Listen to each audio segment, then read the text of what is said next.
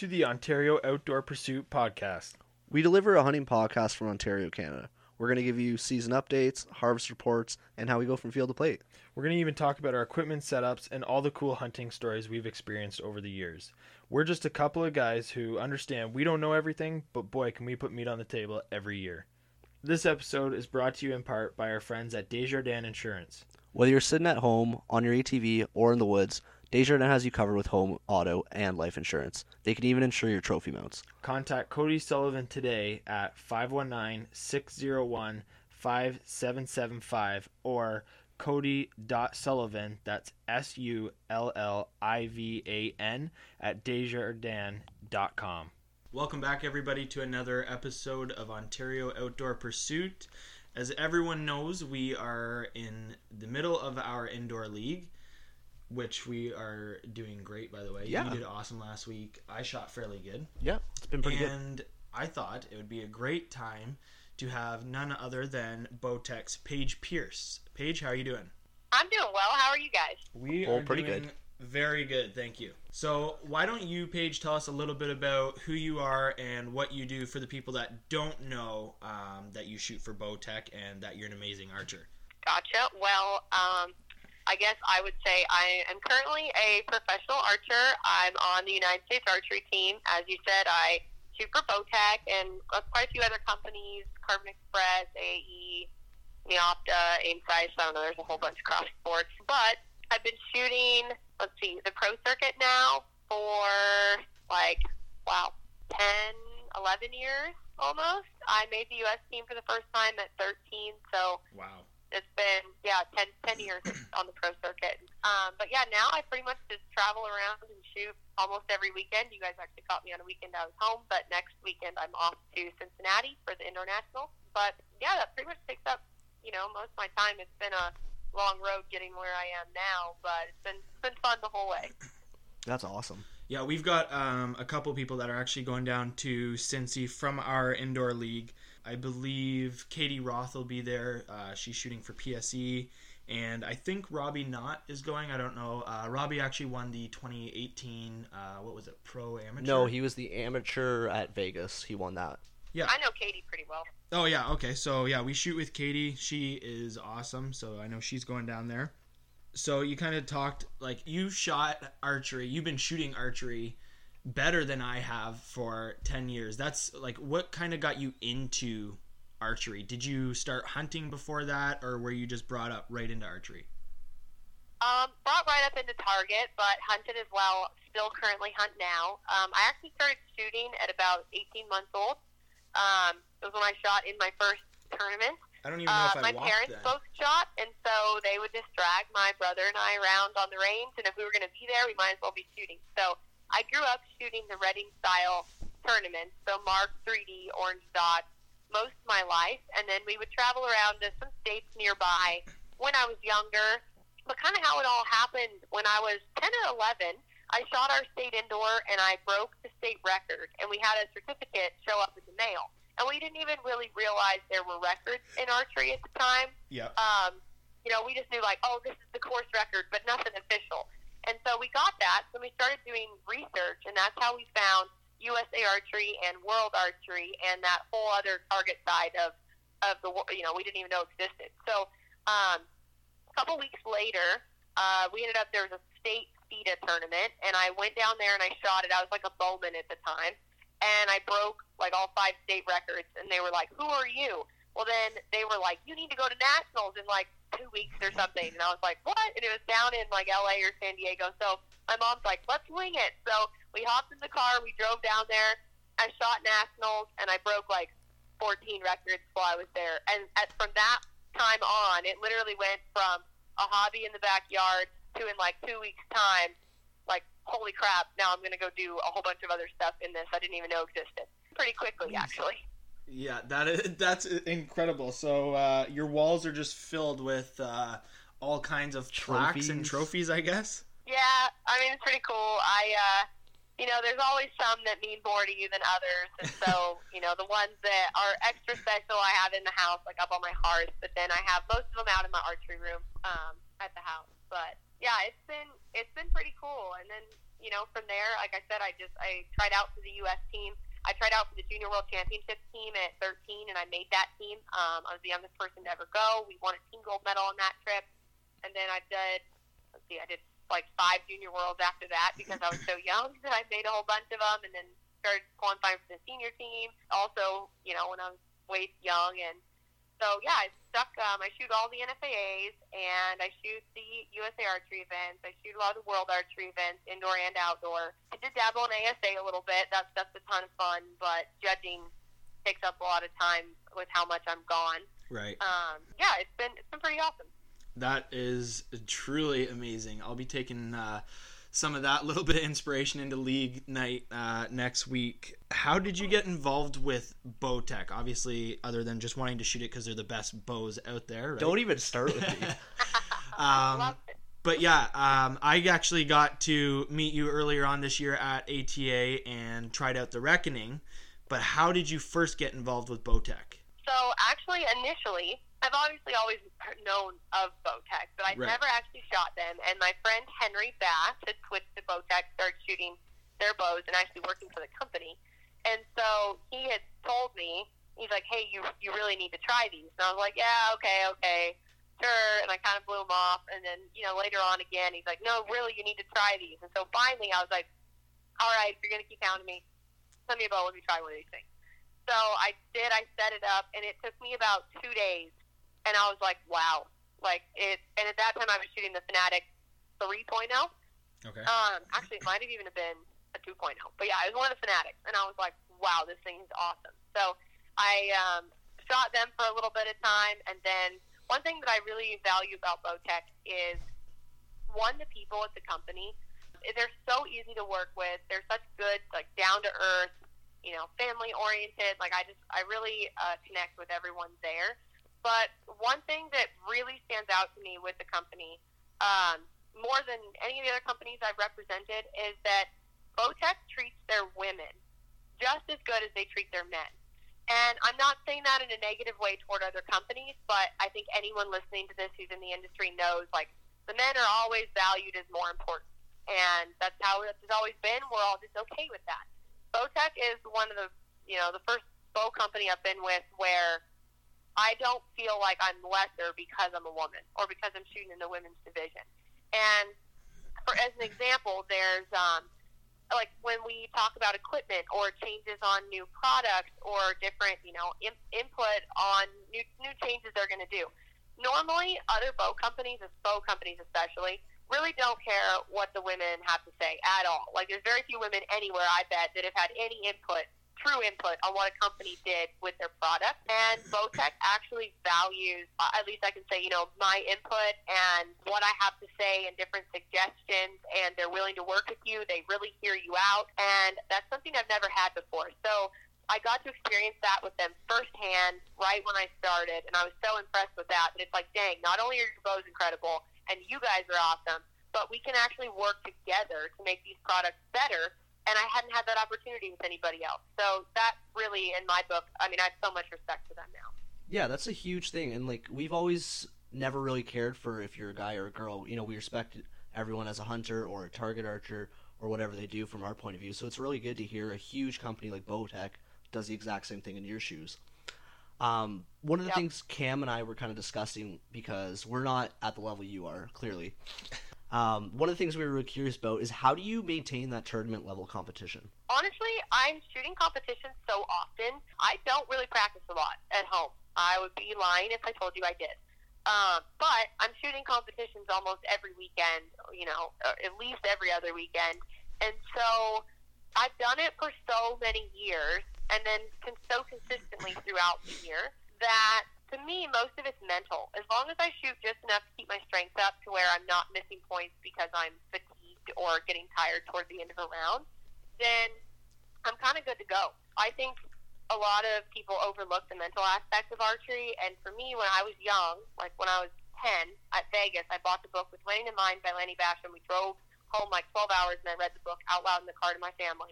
and from that point on, I started working on a mental management system and what stuff from his book works for me, and then looking for other sources and kind of piecing it together to figure out, you know, what really works with my mind, how I think, how I work. And um, I did more mental training and visualization than I ever did actual shooting.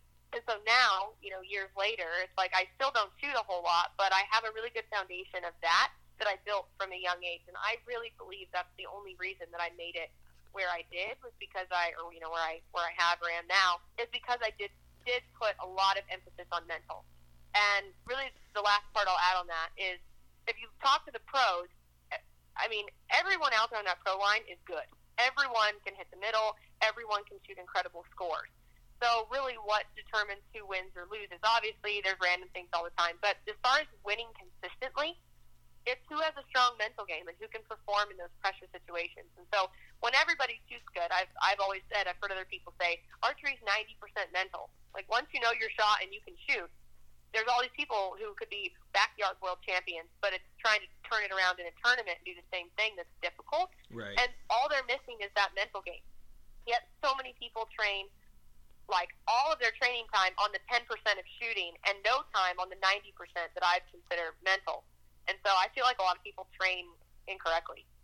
No, that's a, a great method that one that I would certainly like to look into more. And I guess just from a, a hunter's like an avid uh, hunter's perspective, do you still experience buck fever while up in the tree stand? So when I'm hunting, I get way more excited and like stressed out hunting than I do competing. Okay. Um, but because so I've kind of trained. It's like the whole get in the zone thing, and like, one, don't get me wrong. Like at tournaments, I'm nervous, but I've trained and like learned to kind of push it down, ignore it, suppress it until I'm done, and then it's like, oh my gosh, then the rush hits so I've kind of carried that over into hunting. And so a lot of the times, at least for my first shot, I'm pretty calm and collected and I'm, I'm good.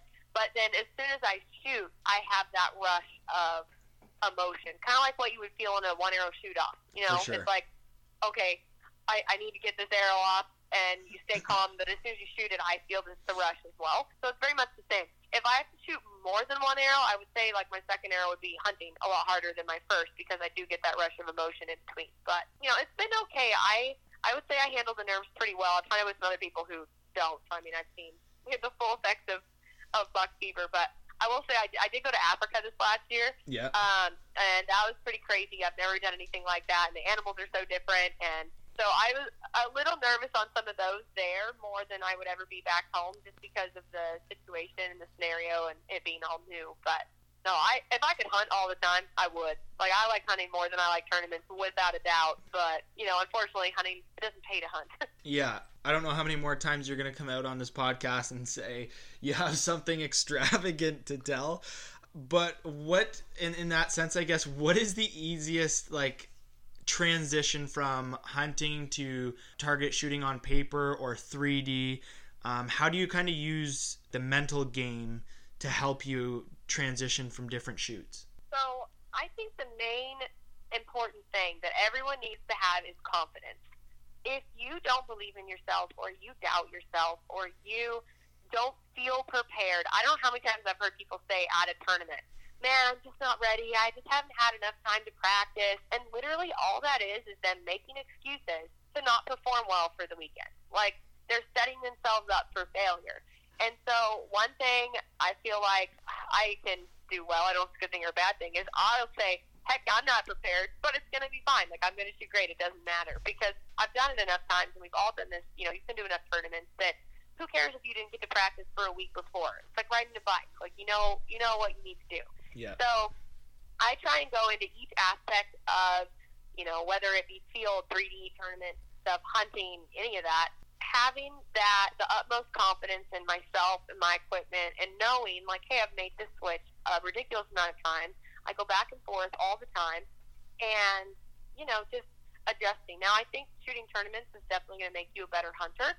Um, I know a lot of people who just hunt and they only shoot a couple times a year, and you know, if you can supplement with some tournaments in the middle, I mean, obviously that's going to make sure you're shooting year round instead of only shooting come fall and it's hunting season. So I would advise anyone who just hunts, get out and shoot a local 3D league or go shoot a local indoor league. You know, even if you're not competitive, it's just such a good thing to work with. gives you mental training year round as well, not just the physical.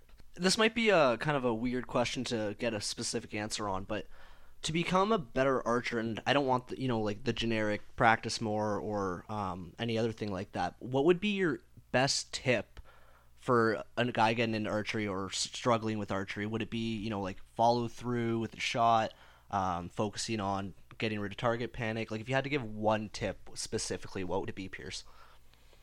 So I kind of said it. I kind of said it already, and I know it may not be the answer you're looking for, but it, to me, that is the only answer: is work on your mental, because just like anything else you do that has a subconscious process, you really only need to practice and shoot enough to where everything is comfortable and subconscious.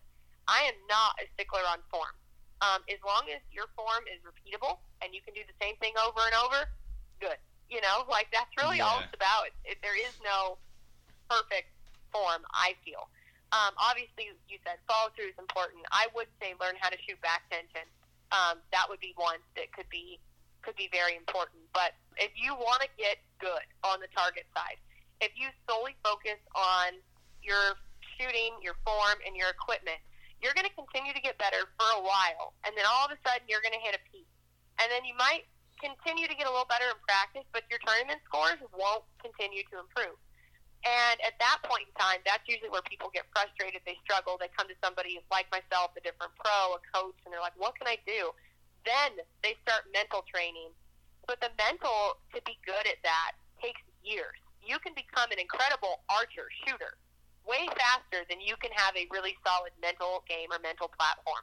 And I would say you need to start that at the same time that you start shooting. For example, I used to sing a song in my head at full draw to distract myself in pressure situations. You can only think one thought at a time.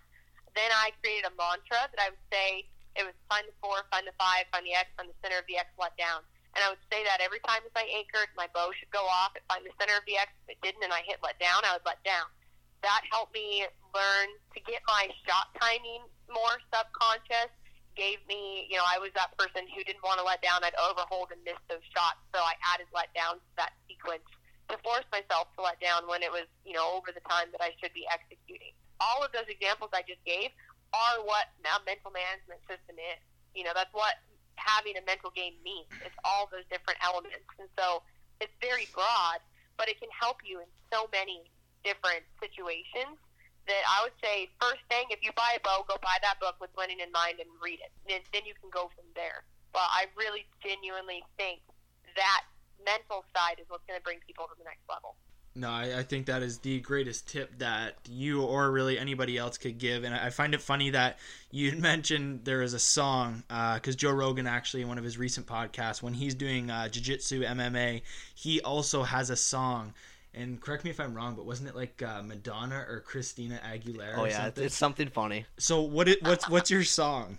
So when I was young, I started that at like 10 years old in Vegas.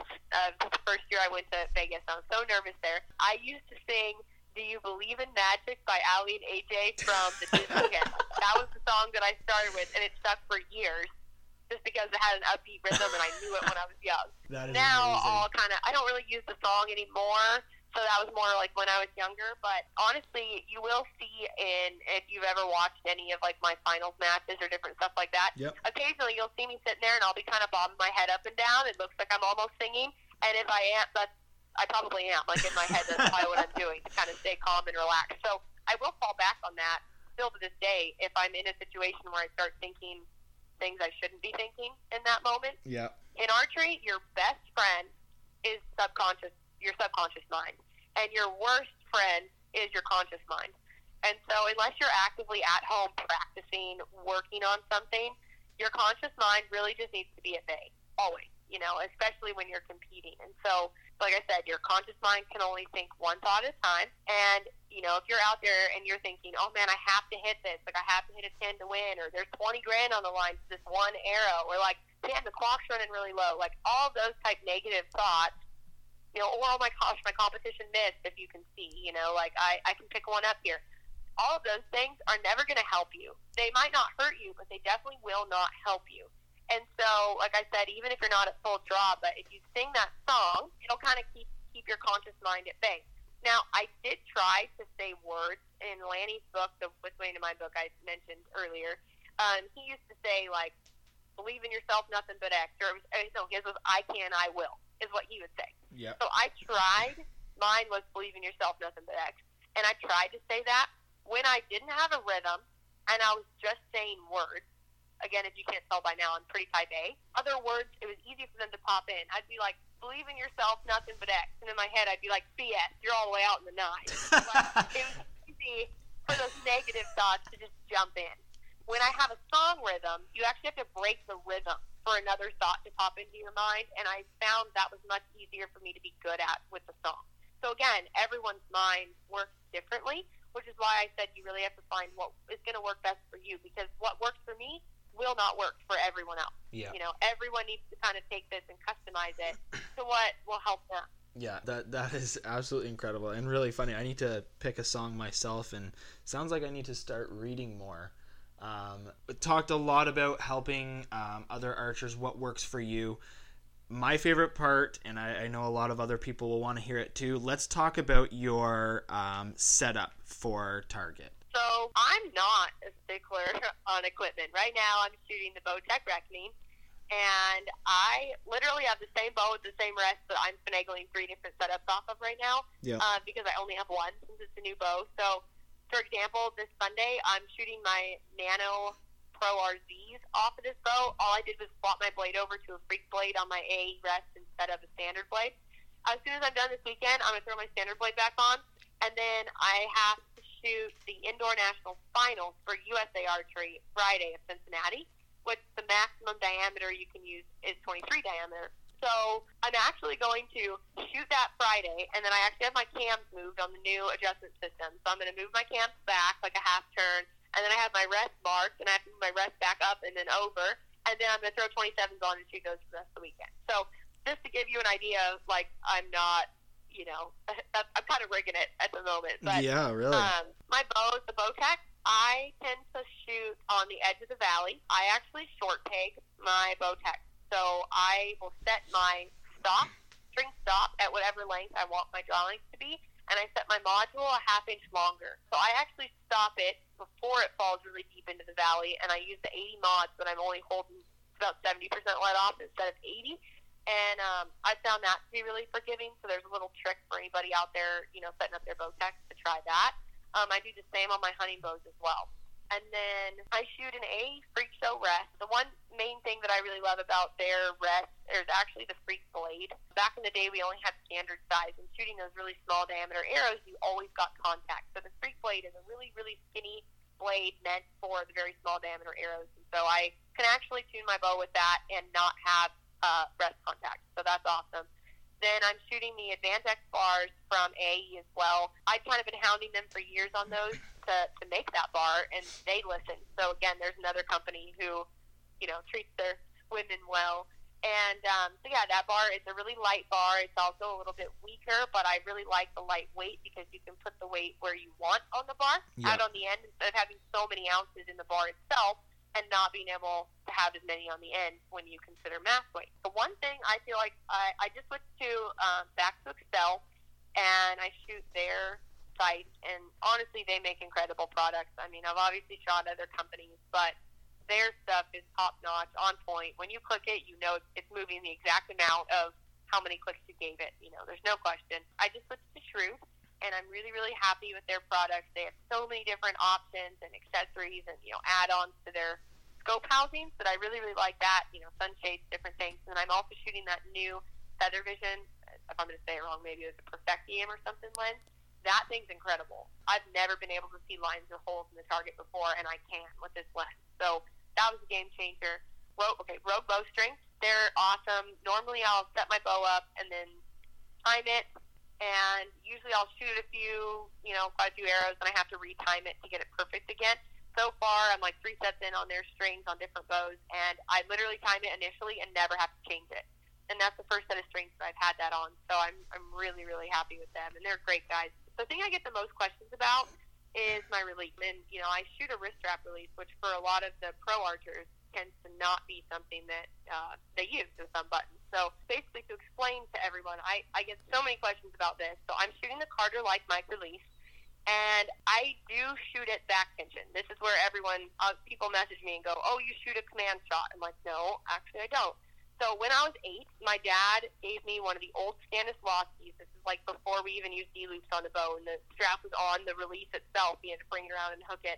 And I went outside, and he's like, "You're to learn back tension. If you're to be good, you have to." And I'm like, "No, Dad, I don't want to." You know, I was like a kid. Punched myself in the face, gave myself a bloody nose, and I was like, "I quit." I went back in the house. Few hours later, he's like, "You got to do it again."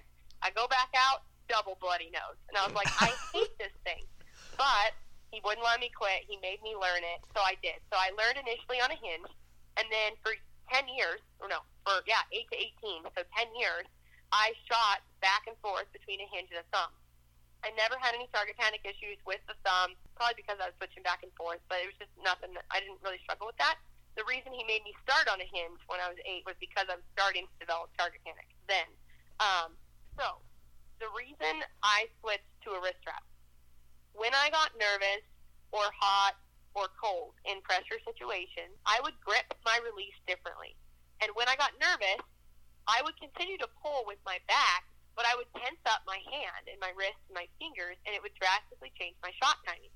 So I always thought when I got nervous, I quit pulling. I didn't really associate it with at the time that I was tensing up my grip because if your hand is tense, for those of you who have shot a hinge, you know you're never going to get it to execute. Well, that's what I was doing.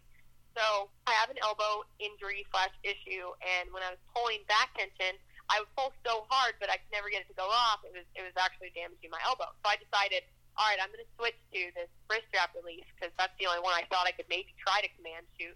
And my goal was to command shoot it because I didn't want to continuously apply pressure and screw my elbow up. When I started, I would like try to command shoot one or two, and then it'd be like 15 hours later, and I found I was pulling, but if they were going off easier. So what I ended up figuring out is that because the wrist strap is hooked to my wrist and I don't have to hold it, that it takes out that inconsistency of grip when you're nervous or, like I said, hot or cold. And so for me, I don't shoot that release any differently currently than I ever did my thumb. I just wrap my pointer finger, my wrist, uh, my release is actually pretty heavy, and then I just pull. Same thing as my back, like I would on a hinge or a thumb. It's no different. And I noticed in those, you know, situations where it matters most, it's easier for me to execute on this release because when I pull, it goes off. So currently, if it doesn't go off, I know it's my fault and I am not pulling. But that's literally the only reason I shoot a wrist strap, and that's the main benefit that I feel I get from it. But I will say it's not for everyone. I know a lot of people who are great on a hinge and a thumb, and you put them on a on a wrist strap, and they can't not punch. So again, that's one of the things that's kind of customizable for everyone. You got to figure out what works best with your mind. That's awesome. I know we're going to get a lot of questions about that. I guess just before we get into, because we're going to pick your brain a little bit about some hunting, obviously, because that's what we love to do. Recently, on another podcast, uh, I heard that you were talking about some of the drug testing in competition archery. And Yep. we have had actually a few people ask what uh, beta blockers are. It seems that this, I don't know why this is all coming up now, but did you want to talk to us a little bit about all of that and kind of clear the air? Yeah. So, um, for the people, one of the main things that I've seen from the average hunter or average person in archery is that their take on drug testing was that it was stupid and pointless, and that it wasn't needed, and no one was doping. And I can't tell you how wrong they are. As a pro, we need this, and I support it 110%. Now, here's why. It's not like, you know, MMA or biking. Like- Like, look at all these other Olympic sports. Now, obviously, different supplements or medications would benefit archers but would hurt other sports. A lot of the uppers that other sports are taking would hurt archers.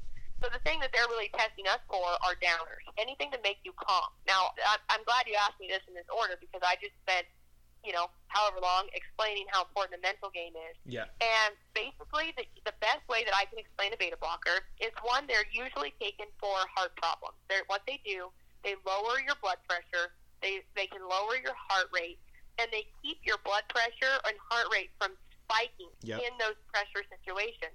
So let's say you're in the shoot off in Vegas, everyone else's blood pressure might be, you know, through the roof, and the, the beta blockers will keep yours level. So it's for people with heart problems.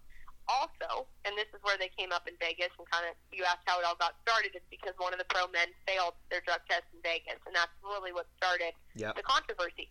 We've been drug testing in USA Archery and World Archery since I started. I was drug tested for the first time at 14, and I've been tested ever since. But none of us has ever failed, so it was never an issue. As soon as somebody failed, and it happened to be the winner of Vegas, it obviously caused this whole issue that people didn't even realize we were doing this behind the scenes, but we always have been. So basically, what I would say is someone who's out there on a beta blocker, it they would have it would be the equivalent of let's say like 15 years of mental management training on steroids just from taking a pill. So here I am over there trying to implement all these things that I said to you and stay calm and deep breathe and keep my mind focused and all this stuff to try and keep my blood pressure and my heart rate down in these pressure situations. And they can take a magic pill that does all that for them. And, you know, that's the main thing that they're testing this for. But um, what people don't realize is we're not talking just illegal drugs. Obviously, marijuana, any of the banned normal drugs, you know, illegal drugs are, are banned. Also, like uh, allergy medicine with a D in it, so like Claritin D, that's banned. Sudafed, anything with like phenylethylamine or whatever, which is like a nasal decongestant, those are banned. Inhalers for asthma, those are banned. There are so many different medications that you might have prescriptions for that are banned. Now, the main thing that I saw other people say is, okay, I take medication, so now I can't shoot. No, that is not true. There's a thing called a therapeutic use exemption, TUE for short. Yep. And if you want to compete in a pro division on medication, you get with USADA, WADA, you know, what, whoever it is that's testing, and you go to your doctor. They fill out the TUE form and you submit it. And then if your medication's valid, they're going to approve it. If they feel that your medication's a little overkill, so let's say you're someone who has headaches and you take beta blockers for headaches, not for your heart, but for headaches. Obviously, they're going to really help them with their heart since they don't even have a heart issue, but they're taking medication that levels out their, their heart stuff. They might say, hey, you know what? We won't approve the medication you're on, but here's a list of other beta blockers or other medications that we will approve that should work for your headaches, but will not give you an extra advantage over everybody else. And so then you go back to your doctor, you can work out your medications, and then you'll get your TUE. Now, a lot of people go, that's horrible, and how can they ask you to change your meds? That's not fair. They're not asking everyone to do that. They're not Yeah. asking the average hunter, the average semi pro, or the kids. This is simply people in the pro division who are competing for 50 grand a weekend, you know, 30 grand a weekend. For those of us that do this for a living, I would gladly go through that process as many times over as it took to compete because that's how much I love this sport. And any pro that is against drug testing, that's going to make me go, why? Because as a pro, I would like to know that all the people I'm out there competing against are playing fair and clean and don't have an advantage over me from a medical standpoint Absolutely. um, because of medication. So I haven't really heard any pros that are against the drug testing because why would you be? right. We're competing for money. It's our living, and I would like to know that everyone's playing fair. Now, the people who complain the most are people who it's never going to affect. It's the people shooting amateur. It's the hunters. It's the people shooting semi-pro that are never going to go pro. At that point, you don't have to worry, guys. They're never going to test any division but the pro division. So that's pretty much the gist of it. When you test, the tests are done really well. I just talked. Uh, I kind of explained the process with Greg. I'll just briefly touch on it. Yeah. But you're in control of your own sample the entire time. No one else comes near it. No one else touches it. The person testing you watches to make sure the sample comes from your body, but no one else is even near that sample to contaminate it. We close it up in locked containers. So again, no one even on site anywhere till it's at the testing facility has access to it. One thing I'd like to add as well is people who say, well, it's just so intensive and blah, blah, blah, and it's so tough. Well, okay, one, we're doing this as a job, so suck it up. yeah. Two, um, those of us who've been on the U.S. team or who are on, you know, World Archery, certain ranking and stuff like that, we have to do registered. It's called like a RTP registered testing pool, and there's an app on our phone where you have to log in and register your every location of every day, forever, like indefinitely. And they can show up, the drug testing people, not just at tournaments. They can show up at your house, at your work, wherever you are, at your hotel, and test you at any time. And they do. And so for the people who say, oh, it's just too hard, how can they expect you to go get your medication cleared and get tested at events? Those of us who really love this sport and who really take this seriously have to tell them where we are 24 7 and can be tested even at home. So the extent of how intense this can be goes so much beyond, you know, just testing at tournaments. And all Olympic sports have that. Not just archery. We're behind. Everyone else has been doing this for years and now we're playing catch up. You know, that's kind of the gist of how it goes. That's my take on it. You guys have any other questions? Anything you think I should cover I didn't? No, I, I couldn't agree more with that. And listening to that podcast, you went into a lot of deal on uh, the Bow Junkie podcast. It's really, I don't really care to hear what the people have to say that don't agree with it because like you said, they're either not going to be participating in that testing because they're not shooting at that level, but I think it's something that yeah, it's your livelihood, right? It pays your bills. You should be tested 100%. I was going to say the comments that upset me the most as a pro and as someone who loves the sport so much is when I hear them say or see them say, you know, this is stupid. It's just archery. This is retarded. It's archery, guys. This isn't whatever. And they'll name a different sport. And it's like, yeah, maybe for you, but when you know the guys are competing for over a hundred grand in three days at Vegas, yeah. or we're competing for 40 grand in the men's at OPA and 20 grand in the women's. Like, that's a lot of money to make in two days. I feel like anyone with a normal job would agree. I don't. And so at this point, it's not just archery anymore. You know what I mean? It is our job. And so I just wish that the general public would take this more seriously because that's, that's the direction that we want to go. Like, we want to be taken seriously and to be taken seriously. This is a necessary step that needs to happen. That is awesome. And I think you actually mentioned it earlier on in the podcast Aim Size Products. Did I pronounce that right? Aim Size or? Yep. Aim uh, size. so yep. what it, what are they exactly? Because they've been coming up on Instagram quite a bit as well. So Aim Size was initially thought up by Paul Tedford, uh, another pro archer from Montana, and then he works with another guy named Marty now. They're partners, but they are all natural supplements. So they're built around being clean. You can take those and still pass a drug test. There's nothing in them that would ever throw a red flag. But it's just natural supplements that are good for your body. In let's say your vision, they have a um, the Pro Joint and the probiotic, and then the main one I would say they have a Pro Sleep and then the Pro Focus. And the Pro Focus just has natural supplements in it that are kind of supposed to be calming, help your mind focus, you know, uh, kind of clear out the distractions that's one thing I've noticed for me shooting the pro focus. I feel a little bit more relaxed. But other things that I used to hear people talking in the background, or you know, someone beside me doing something retarded on the line, where now it just seems a little bit easier for me to like focus on the task at hand. You know, focus on me and my target, and what I'm doing. Yeah. But I really think it's awesome that you know to have products that archers can take, created by an archer, because that gives you something that you can take to give you a little bit of an edge or to keep your body healthy, you know, give your body what it needs without the risk of failing a drug test. Now, one other thing I should add, it's on the athlete to check all of their medications. Yeah. And most dietary supplements or um, health supplements are not like FDA cleared or, you know, guaranteed what's in them. So let's say I go and I want to take uh, biotin to make my hair grow or something from the store. If let's say they turned around and made something that was banned before that and traces of it got into biotin and I take the biotin and I fail my drug test, too bad. It's on me.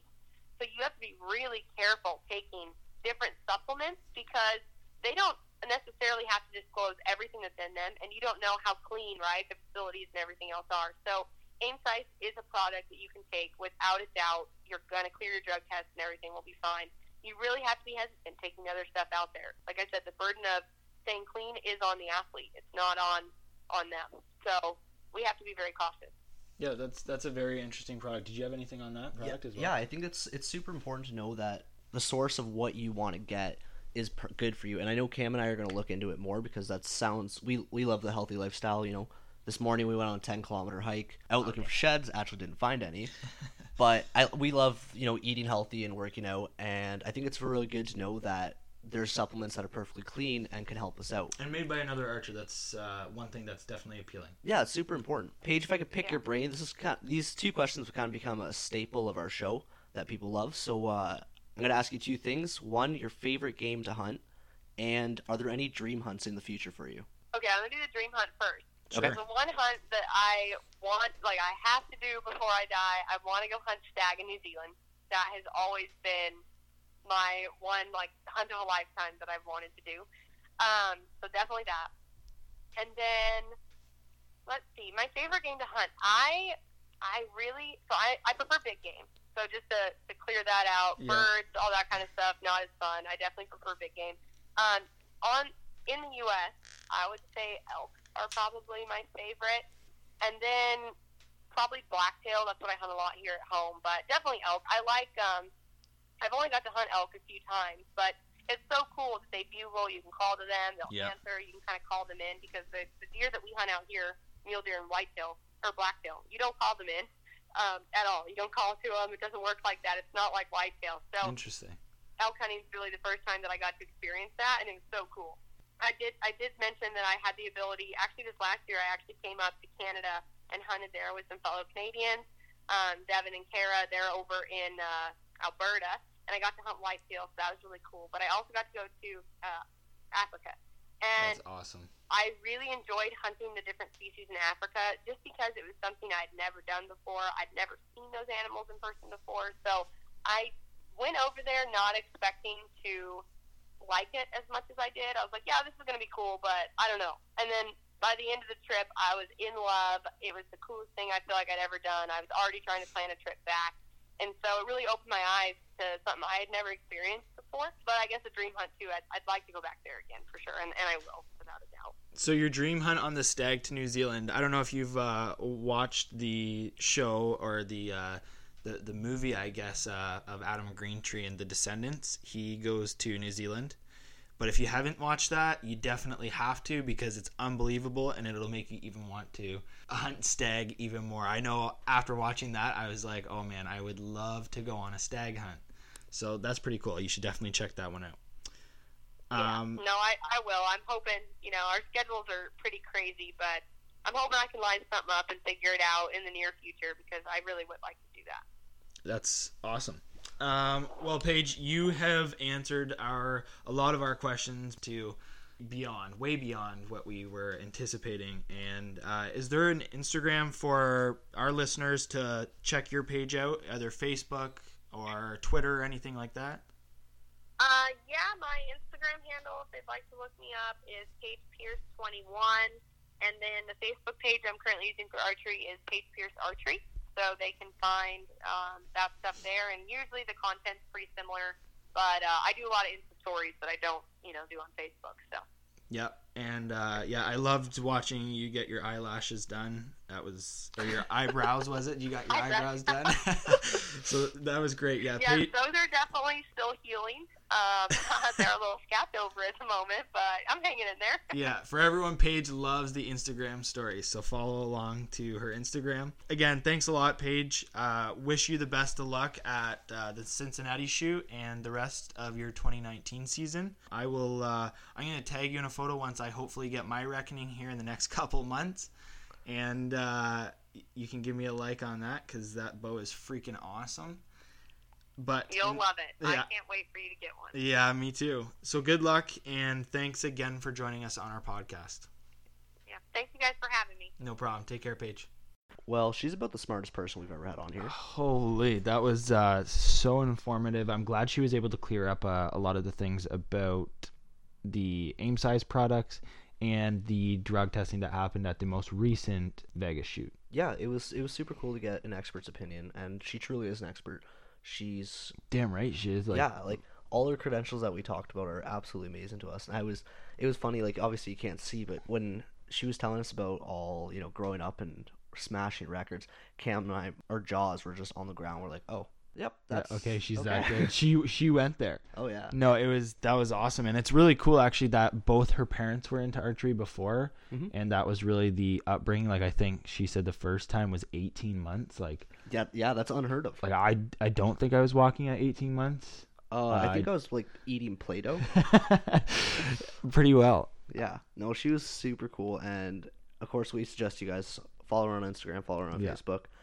Um, She's super funny with her Instagram stories, and she shoots a Bowtech, which is super intriguing for me. And yeah, that's cool. she's awesome. yeah, she's awesome. You know, what? I bet you give her uh, a Hoyt, and she'd shoot it just as good too. Oh hell but- yeah! Well, when we met her at the ATA show, she was super friendly, down to earth. Yeah. Um, really, you really enjoyed talking to her. I did too. You got to hang out with her a little longer just because you were shooting the new reckoning. Yeah. Where I was kind of hanging back, but she, you know that was a it was a really good time, and I really hope to see that she does really well this year. Yeah, because she deserves it. absolutely. She does. She really does. And she has the right mindset. I'm definitely going to be going and checking that book out. And we'll make a little post about the book for anyone else that would like to go and look it up as well. So I guess this is going to be it until Saturday, which is. One basically one week from today is going to be the Toronto Sportsman Show. We're Yeah. going to be there talking down with the. Uh, well, I guess you'll find out who we're talking with when we Yes. go there. Uh, but yeah, no, that'll be interesting. We will be at the Kickaboo booth for a while, and there'll be lots of other cool booths. If we're not there, we'll be at Excalibur chatting with some friends. Yep. We'll be checking out all the cool things that are there. Look forward to seeing everybody. We're gonna be just having a great time. Yeah, I'm it's gonna be excited. awesome. I'm uh, I'm a little bit tired, so I'm ready for a nap. We uh, like we said, we hiked ten uh, kilometers today. I need some more coffee. Yeah, actually, we uh, I think we're on our fourth cup of Hunter's Blend. yeah, I'm gonna be jacked up till like three in the morning. not tired no more. No, so uh, Cam uh, packed a nice little French press cup of uh, Hunter's Blend dark roast, and I had the original roast, and uh, you know what? They were some of the best damn coffee I've ever had. Yeah, it really is. And I, I really like that they are by hunters for hunters like that. I love that. Sorry, I had. but yeah, no, it's it's really good coffee, and uh, we're gonna talk with them soon. I'm ready to call her a day. Yeah, thanks again to Paige, and thank you everybody for listening. And we will see you guys next week for the Toronto Sportsman Show.